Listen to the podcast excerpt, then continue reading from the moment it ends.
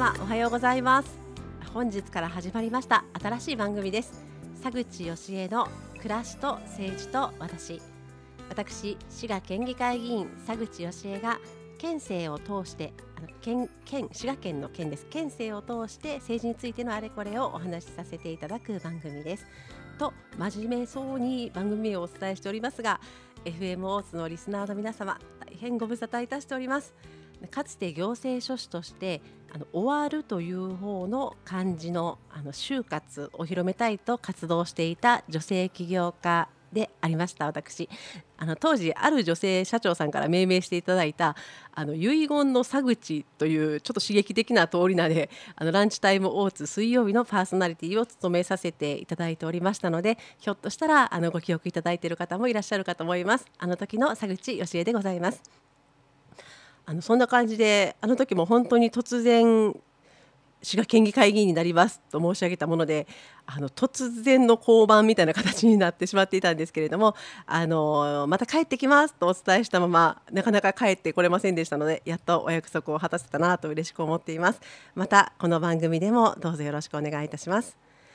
こんな風にですねあのもともと政治家になるということを本当に直前まで予想もしてなかった私だったのですがあのひょんなご縁から滋賀県会議員となりました。であのかなりですね、えー、政治のことをわからないもののこう当時、まあ、高齢者の問題に取り組みたいなと思っていたのであのそこをこうだったら県議会議員でもいいかもしれないとお話をいただいた時に思って飛び込みましたこんな私ですのであのきっとですね政治の方政治ってなんだか遠いな難しいな堅苦しいなとっつきにくいなと思っている方々と同じ目線であの同じようにですね感じながら政治のことを学び進んでいけるかなと思ってこの4年間県議生活を送っておりました。であの本当はですね4年前県議に当選しましてすぐにもう一度番組をというふうにあの思っていたんですけれども政治のことがわからないまま県議になるという恐ろしいことをやってしまったものであの県議会議員の生活もう今日何の会議をやってるのかとかこの単語は何だろうというところからすごくわからないっていうのを毎日勉強の状態になってしまいましてあのあれよあれよというように、まあ、いいあの4年間過ぎあの1期目が終わりあのようやく4年後に皆様との約束を果たせたとこんな感じになっております。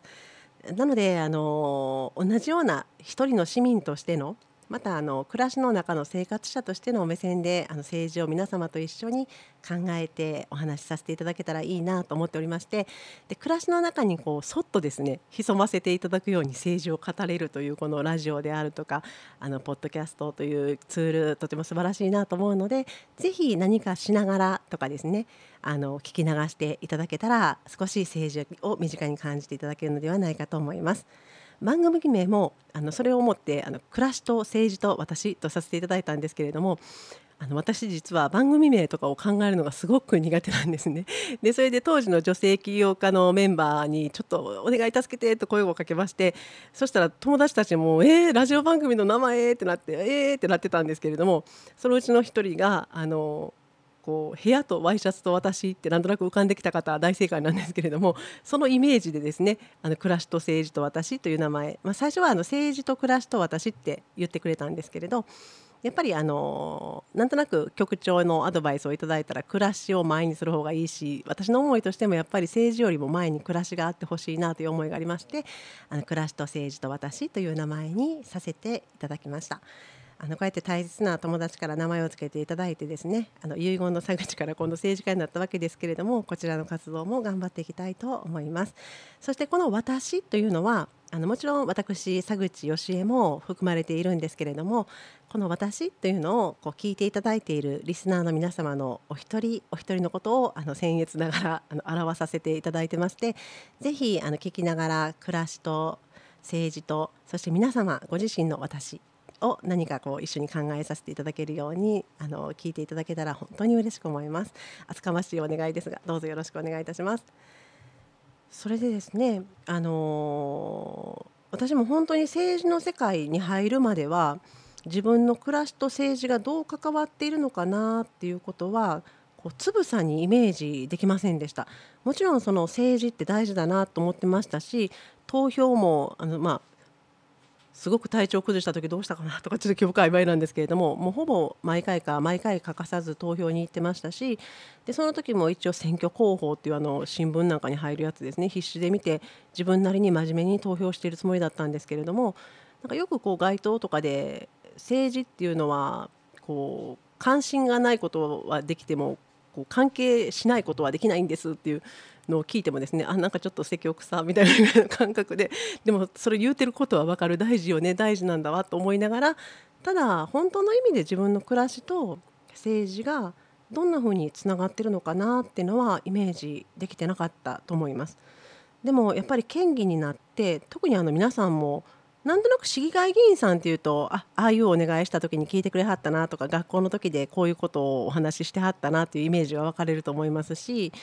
国会議員さんっていうと国会のテレビ中継とかあとあの国の法律を作りはったよとかっていう形で目にされること多いと思うんですけれど県議会議員っていうと何やってるのかなと思われると思うんですね。で私も正直県議会議員に立候補する時にもちろんその県県政と市政の違いっていうものを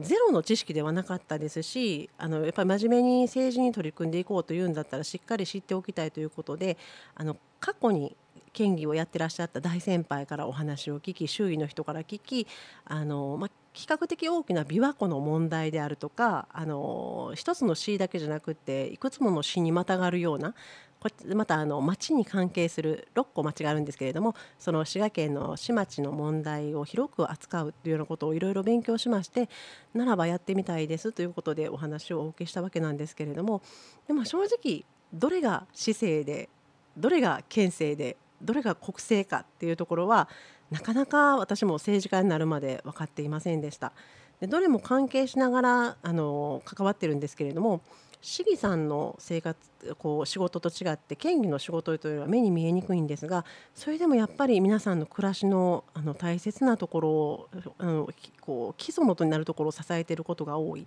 またあの市や町がやってらっしゃる政策を後ろから応援させていただいていることが多いということであのこんなこともなかなかねあの広報を呼んでこう県政を知るっていうのも難しいですしあの県議会も一生懸命動画の制作とかしてくれてこう広報頑張ってくれてるんですけれどもなかなか議会のでそれでは何番何とか議員とか言われてこう登壇して喋ってる授業みたいなやつを聞いていただくというのもハードルが高いですし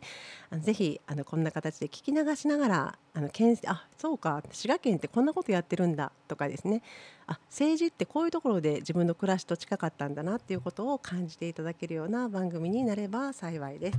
でも最初はですねあの本当にあんまりそんなに県のことばっかりにギャーギャーと言わなくてもあのいいかなと思ってましてこの番組はやっぱりこう何といっても身近にお聞きする政治のイメージさっきも私も申し上げたんですけど大事そうだけどなんかちんぷんかんぷんあの勉強の仕方もわからないしとかですね。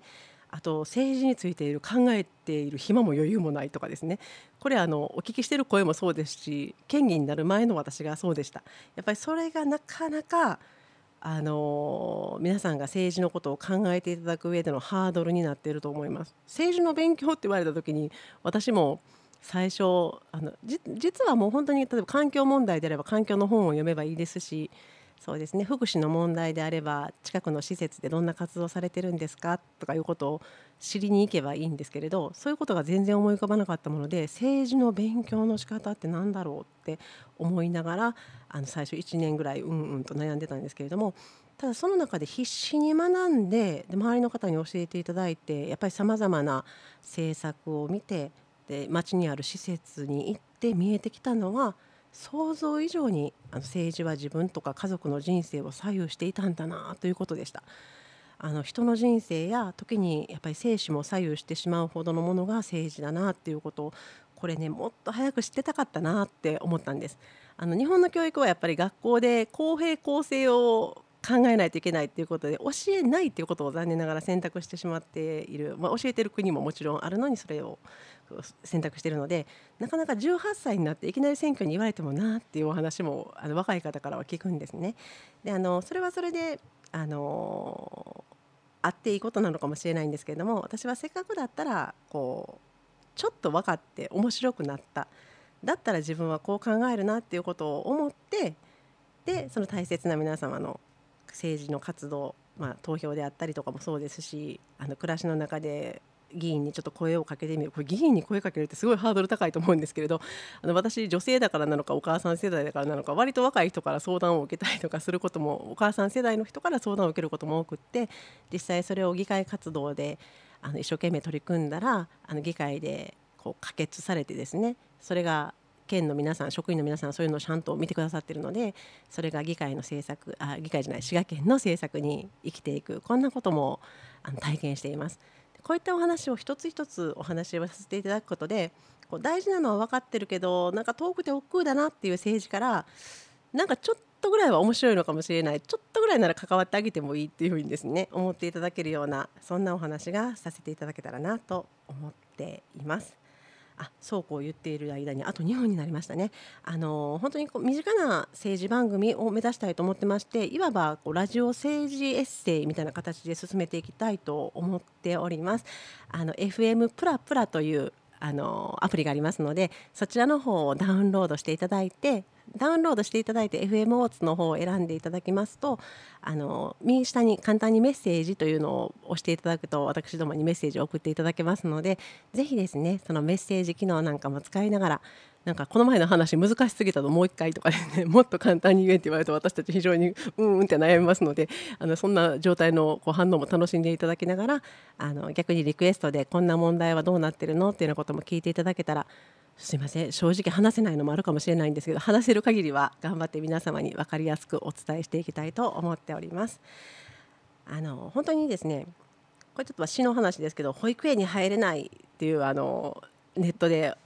話題になりましたよね。あとクートゥー運動。こんなのもまたあの話していきたいと思いますがああいう女性のそこに立っててこうシャキッとしていてニコニコっと笑ってくださってる接客している女性が足の靴の痛みにものすごい苦しんでるっていうのはやっぱり当事者しかわからないみたいな話からクートゥー運動がありでそこから発展したあの性被害とかの MeToo 運動とかですねなんかいろいろさまざまな政治課題本当に暮らしの中にあるっていうものをあの取り上げていきたいと思います。であの佐口は佐口でお伝えしていきたい順番があるんですけれどもできたら皆さんが聞いてみたいなと思われるような話題からお届けしていきたいと思いますのでぜひ私にメッセージをいただけましたら幸いです。それではもういよいよ時間となってまいりました。FM オーツでは毎毎週土曜日の7時45分からお送りさせていただいております。えー、お休みの方もお仕事の方も学校に行かれている皆さんも良い週末をお過ごしください。暮らしと政治と私パーソナリティは滋賀県議会議員佐口義恵でございました。また来週お目にかかりましょう。